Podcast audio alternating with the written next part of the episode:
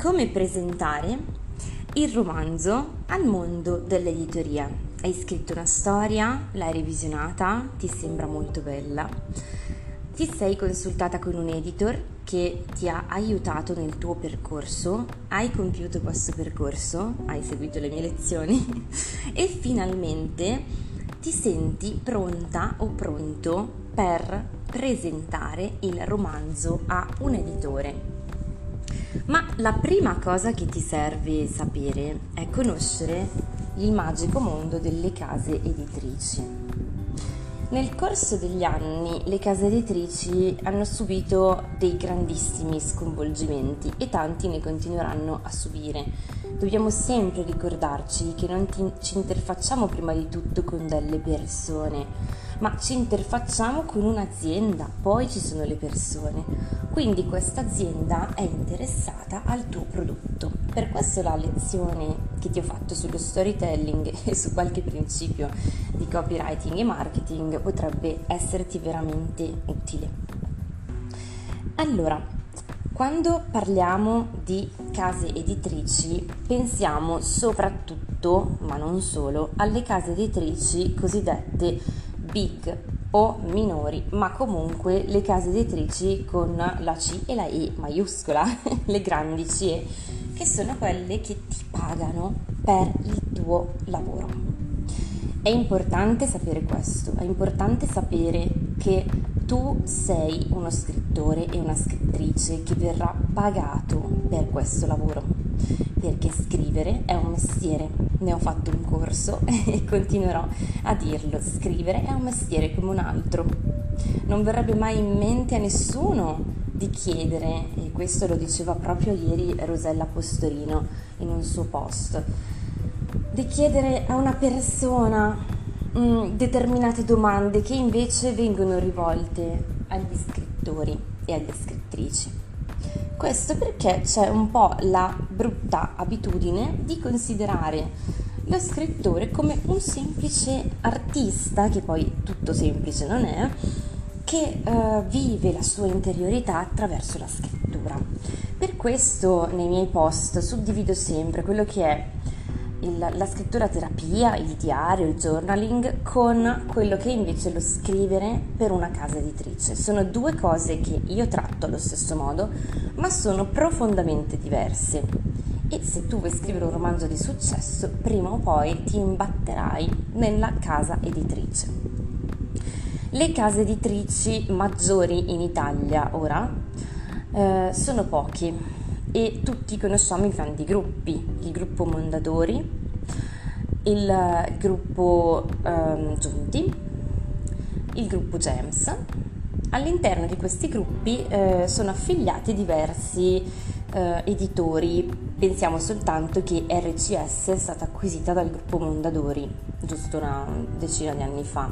Poi c'è Di Agostini, poi ci sono gli Adelfi, poi c'è eh, Einaudi che però rientra a far parte in qualche modo del gruppo Mondadori, la stessa Newton Compton è stata in qualche modo acquisita dal gruppo Gems, quindi vedete che le case editrici eh, indipendenti sono poche. Adesso non è mio compito stare qui a raccontartele tutte, perché quello che vuoi sapere è come presentare il tuo testo alle case editrici. La prima risposta è quella di conoscere le case editrici. E come si fa a conoscere queste case editrici? Bisogna prima di tutto chiedersi quale sarà la mia casa editrice, qual è quella che sento più affine tra il marasma e la montagna di case editrici che sono in libreria.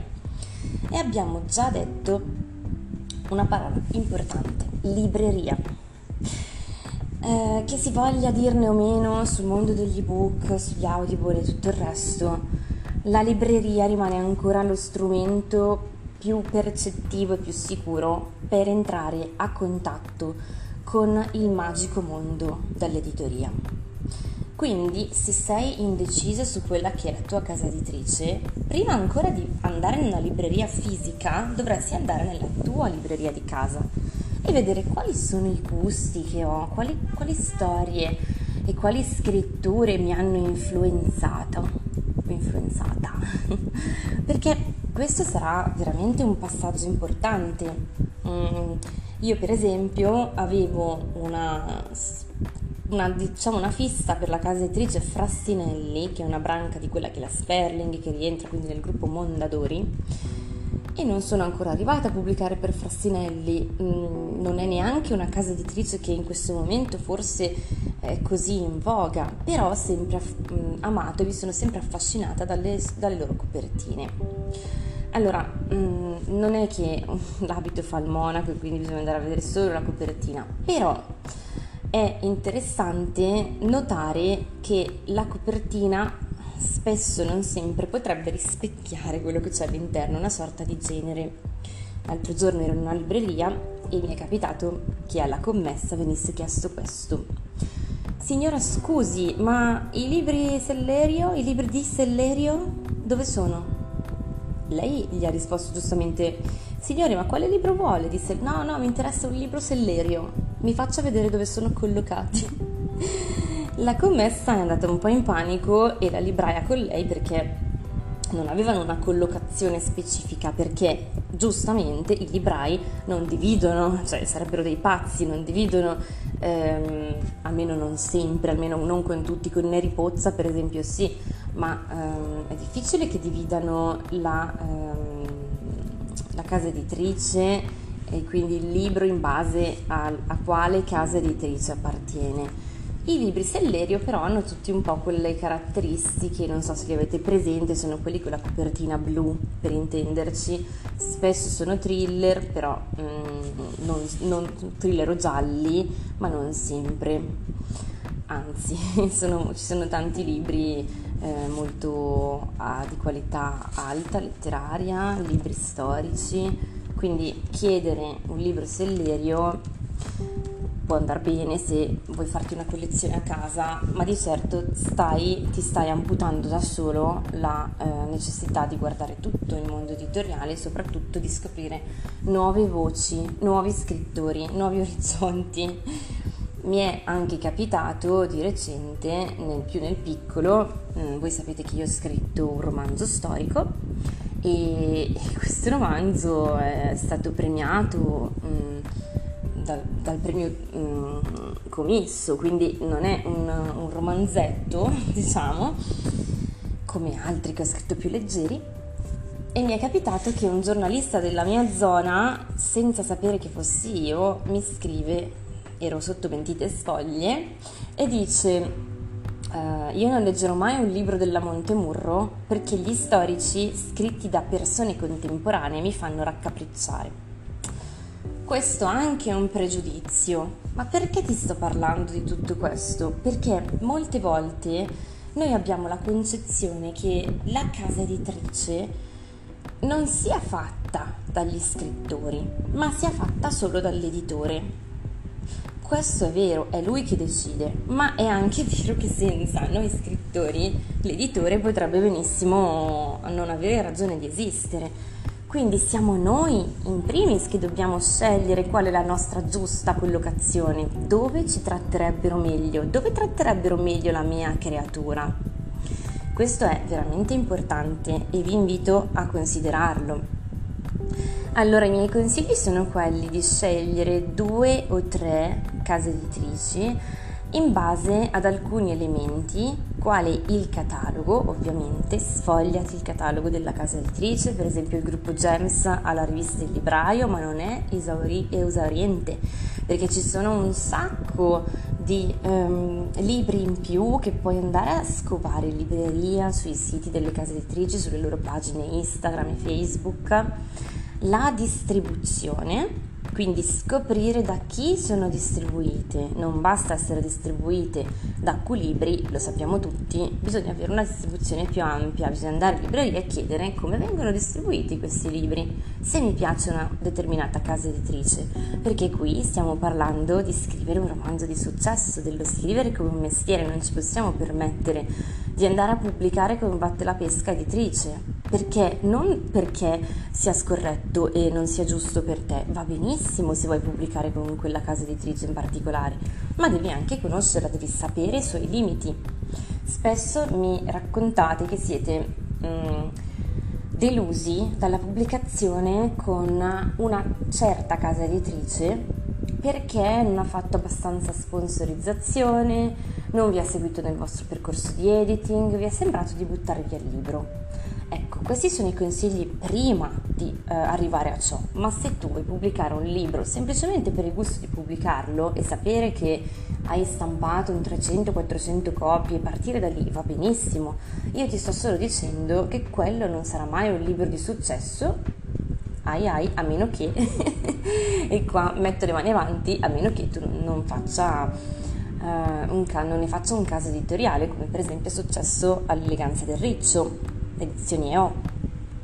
Però anche lì ci sono uh, cose dietro da valutare e uh, ovviamente la persona di riferimento con cui ti interfaccerai, se inizia a dire che vuole puntare tanto sul tuo libro, deve dimostrartelo.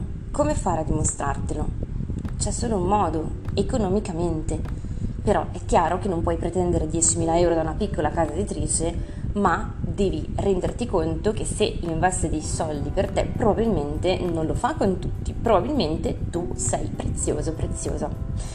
Non c'è, eh, e magari sarà una, un altro argomento di, di, un'altra mia puntata, non c'è un, uh, un modo sicuro di valutare se una casa editrice sta veramente puntando su di te, ma ce n'è uno che va molto vicino a questo ed è il livello economico non c'è da nascondersi, da vergognarsi riguardo a questo. Ovviamente ehm, ti consiglio di non andare verso una casa editrice a pagamento per tutta una serie di ragioni che ti troverebbero soltanto insoddisfatta e, ehm, e triste e soprattutto perché ehm, io continuo a ripetere che scrivere è un mestiere e siamo noi che dobbiamo essere pagati per farlo, non il contrario. Allora, prima di parlarti della lettera di presentazione e prima di andare a vedere le agenzie letterarie, ti volevo raccontare un pochettino come promesso la mia storia, come sono arrivata a pubblicare con una grande casa editrice.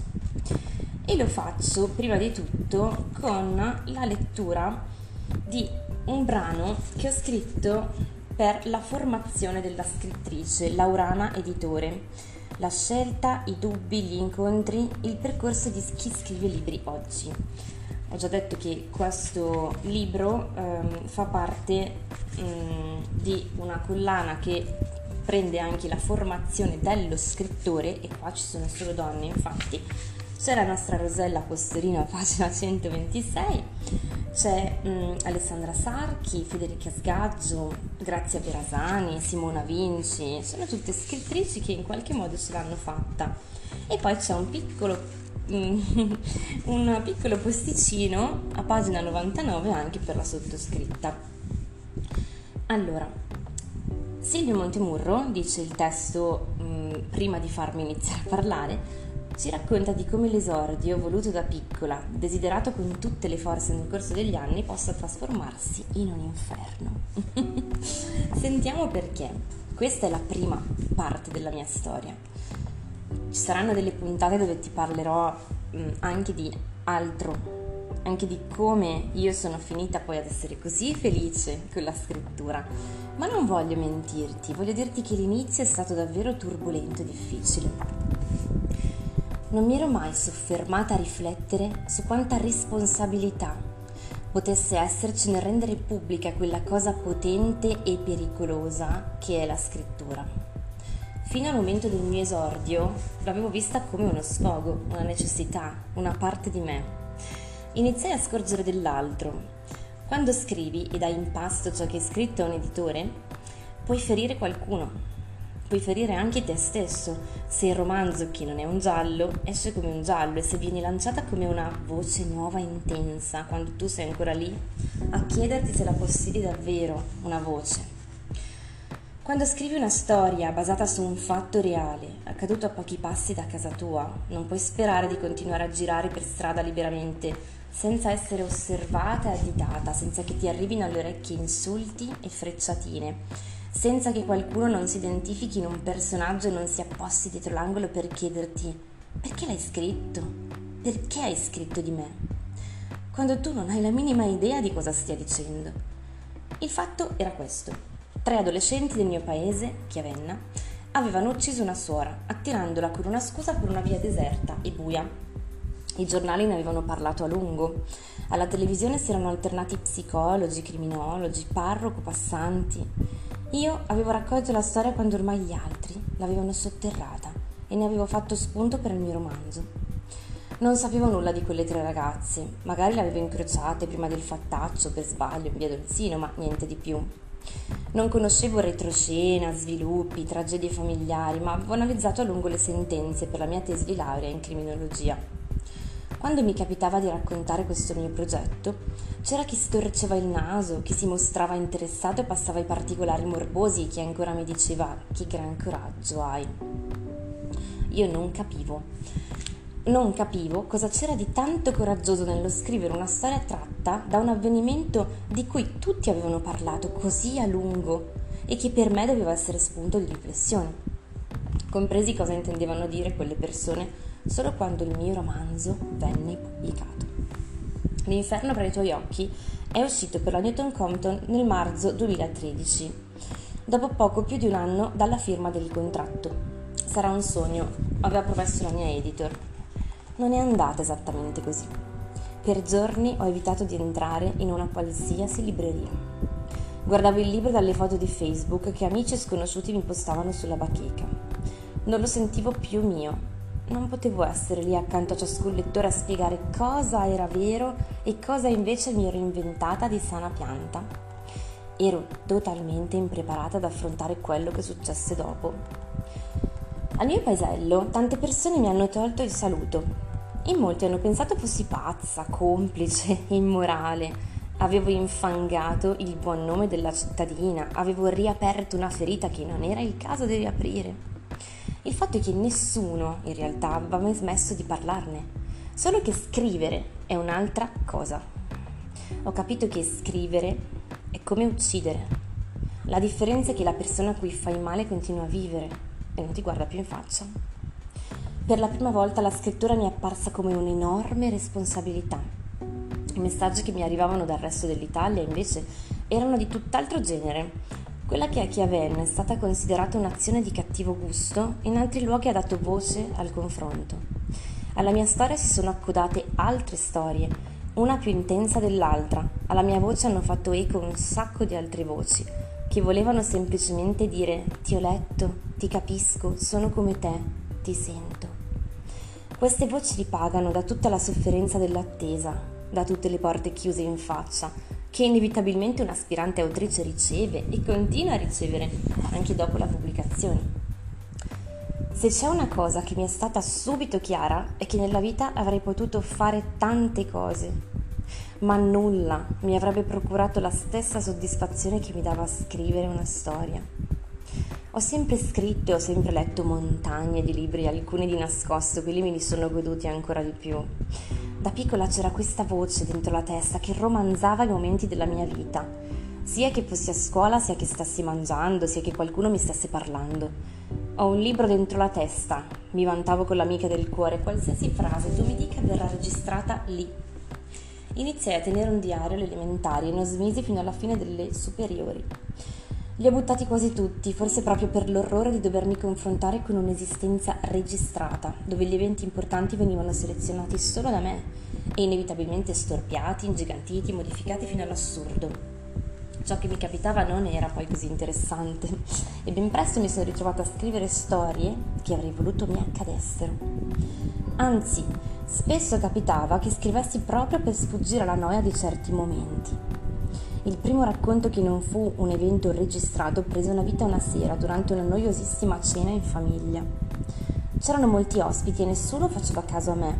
Mi fiondai nella stanza e iniziai a giocare con un cigno di Swarovski, che io e mio fratello avevamo rotto qualche giorno prima. Guardai fuori dalla finestra attraverso l'ala di cristallo del cigno che mi ero messa davanti agli occhi. Le luci della mia piccola cittadina assunsero i colori dell'arcobaleno.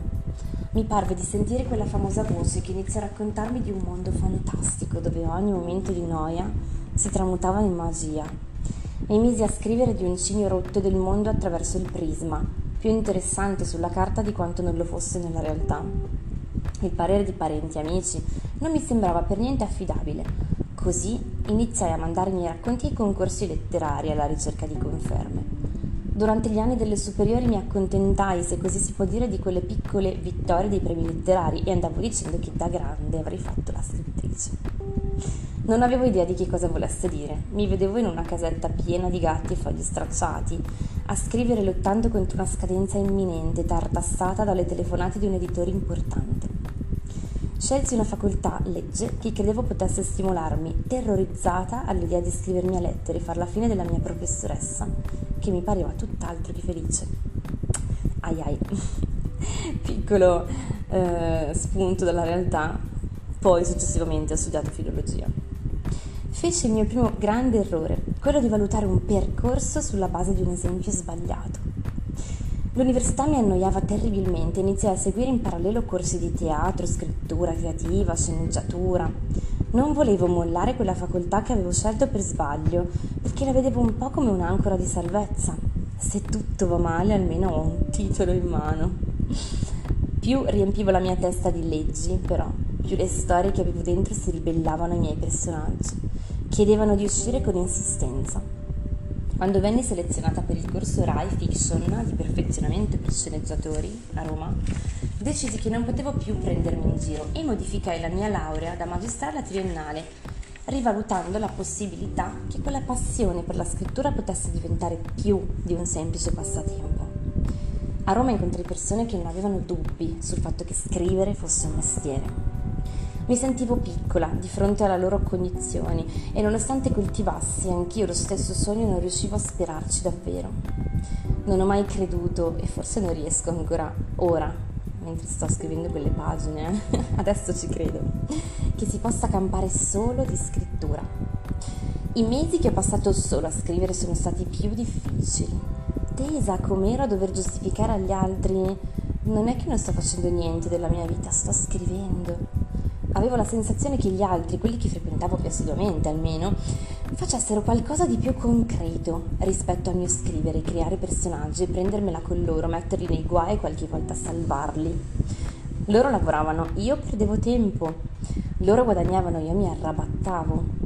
Così quei periodi in cui scrivevo e basta si accorciavano sempre di più e iniziai ad aggiungervi dei lavoretti, a volte anche lontanissimi dalla mia formazione e di romanzi ne ho scritti tanti nel frattempo, ritagliando il tempo libero dove potevo, senza avere la, mia, la minima idea di quale fosse il panorama editoriale. Ai primi tentativi di invio del manoscritto mi sono ritrovata alla classica offerta a pagamento. Errore mio, non avevo mandato alle persone giuste. A proposito di persone giuste, mi sentivo spesso sola, di quella solitudine che può provare chi scrive e non riesce a spiegare il perché di questo suo bisogno che non si spegne mai. E sì che di scrittori ce ne sono in giro tanti. Fu in quel periodo, contattando la stessa gente sbagliata, che conobbi un'altra aspirante scrittrice, Francesca, che è stata in questi anni confidente, amica, compagna di scritture, letture. Un incontro che rivoluzionò il mio modo di approccio alla narrazione è stato però quello con Giulio Mozzi. Stavo ascoltando un'intervista della scrittrice Elisabetta Bucciarelli che lo nominava come famoso e brillante talent scout. Non avevo la minima idea di come contattare quest'uomo e allora aggiunsi semplicemente su Facebook il suo contatto. Avrei voluto scrivergli, ma mi pareva da stupidi mandargli un messaggio privato e chiedergli se potevo inviare un mio manoscritto. Poi sulla bacheca è apparsa la notizia di un nuovo progetto, la bottega di narrazione. C'era una selezione da passare, delle lezioni da seguire. Una volta pronti gli elaborati degli iscritti sarebbero stati presentati in una giornata conclusiva agli editori che avrebbero aderito. Mi ci sono buttata mandandogli il progetto che in quel momento mi stava più a cuore, che mi ossessionava la storia delle tre ragazze, appunto. Un riassunto il primo capitolo. Del resto era tutto quello che avevo scritto. Venni selezionata e partecipai agli incontri, dove il romanzo iniziò a crescere. Grazie ai consigli degli altri bottigai e delle domande di Giulio, di Giulio, compresi quanto contasse interrogarsi sul senso della storia che uno vuole scrivere. Sul significato profondo che si porta dietro. In quei mesi ebbi anche la fortuna di partecipare a un progetto di realizzazione di un fotoromanzo d'autore proprio con Giulio Mozzi e Marco Signorini. Quei giorni furono magici Potevo guardare il mondo attraverso gli occhi di uno scrittore e di un fotografo che sapevano da che punto osservarlo. Intanto si avvicinava il gran giorno, insieme agli altri bottegai avrei finalmente avuto modo di conoscere gli editori e soprattutto presentare la mia opera di cui avevo terminato la prima stesura. Non sono mai stata brava a parlare di quello che scrivo, anzi anche oggi il mio problema spesso è quello di far coincidere la persona che scrive le storie con quella che deve parlarne, decisamente più timida, a cui improvvisamente le parole non escono. Questo è stato scritto comunque nel 2016, un po' di cose sono cambiate ma mi fa abbastanza tenerezza rileggerlo. mi parve di aver solo balbettato in quell'incontro, sì questo lo ricordo bene, e di aver sprecato un'occasione. Gli editori non la pensarono allo stesso modo e qualcuno mi chiese il lettore il manoscritto. Gian Michele Lisai della Newton Compton in particolare fu il più veloce a leggere. Dopo la giornata di incontro con gli editori sono stata accolta dalla fretta tipica di chi non ha ancora raggiunto una certa maturità e ho preso la prima occasione che mi si presentava davanti, il primo barlume di un contratto se vogliamo essere più precisi. Ho firmato con l'ansia di chi ha paura di non essere all'altezza, senza ascoltare i consigli di chi mi diceva aspetta e prendi tempo, non sei sola e non hai solo questa occasione. Ho commesso l'errore di non credere in me stessa in ciò che avevo scritto e di nuovo ho pensato che la via più breve fosse quella giusta. Se c'è una cosa che la scrittura insegna, è l'importanza dell'attesa e del modo in cui impieghi il tuo tempo mentre aspetti. Questa è una cosa importantissima di cui ti parlerò ancora e ancora e ancora. Puoi attendere in maniera costruttiva, guardandoti intorno a caccia di una nuova storia ascoltandoti dentro per captare segnali della tua voce di autrice. Oppure puoi fare come ho fatto io, logorarti aspettando che il tuo libro esca, scalpitando e immaginando cose che sono ben lontane dal significato di una pubblicazione oggi. L'editing con Alessandra Penna è stato un lavoro intenso, fatto di continui scambi di letture, pareri.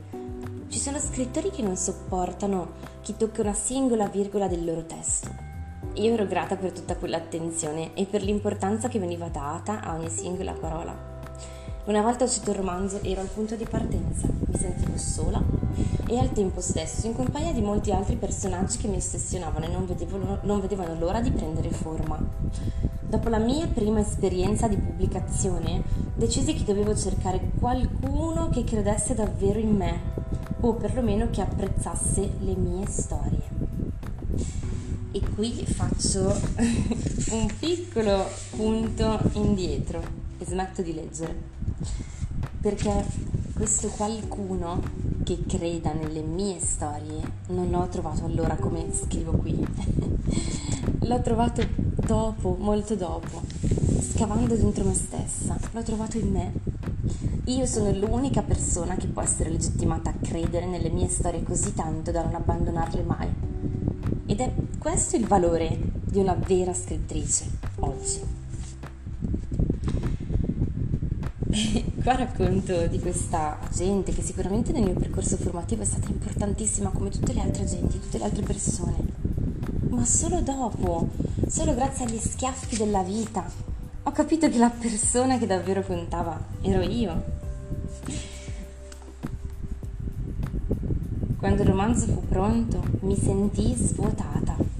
Avevo raccontato una storia che mi aveva accompagnato per tutta la mia adolescenza, che parlava ancora una volta di due ragazzi. Sto parlando di Cercami nel vento qui. Sto parlando di quel romanzo che è appena uscito dopo tutti questi anni e ha avuto ancora successo.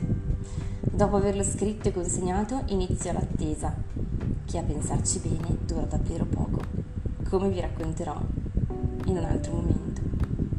Ma questo, ormai ho imparato, è la parte meno interessante nel viaggio di un romanzo. Recording stopped. Grazie per essere stata con me in questa seconda puntata dell'Incompiuta. Oggi ti ho voluto raccontare una parte del mio percorso, è una parte incompiuta, ovviamente Spero che tu abbia voglia di continuare ad ascoltarmi, ad ascoltare le storie che ti leggerò, ad ascoltare la mia vita, il mio percorso di autore e a provare a farmi domande. Io ti ho iniziato a raccontare quello che per me è il mondo editoriale, ma ovviamente è un piccolo racconto incompiuto. Alla prossima!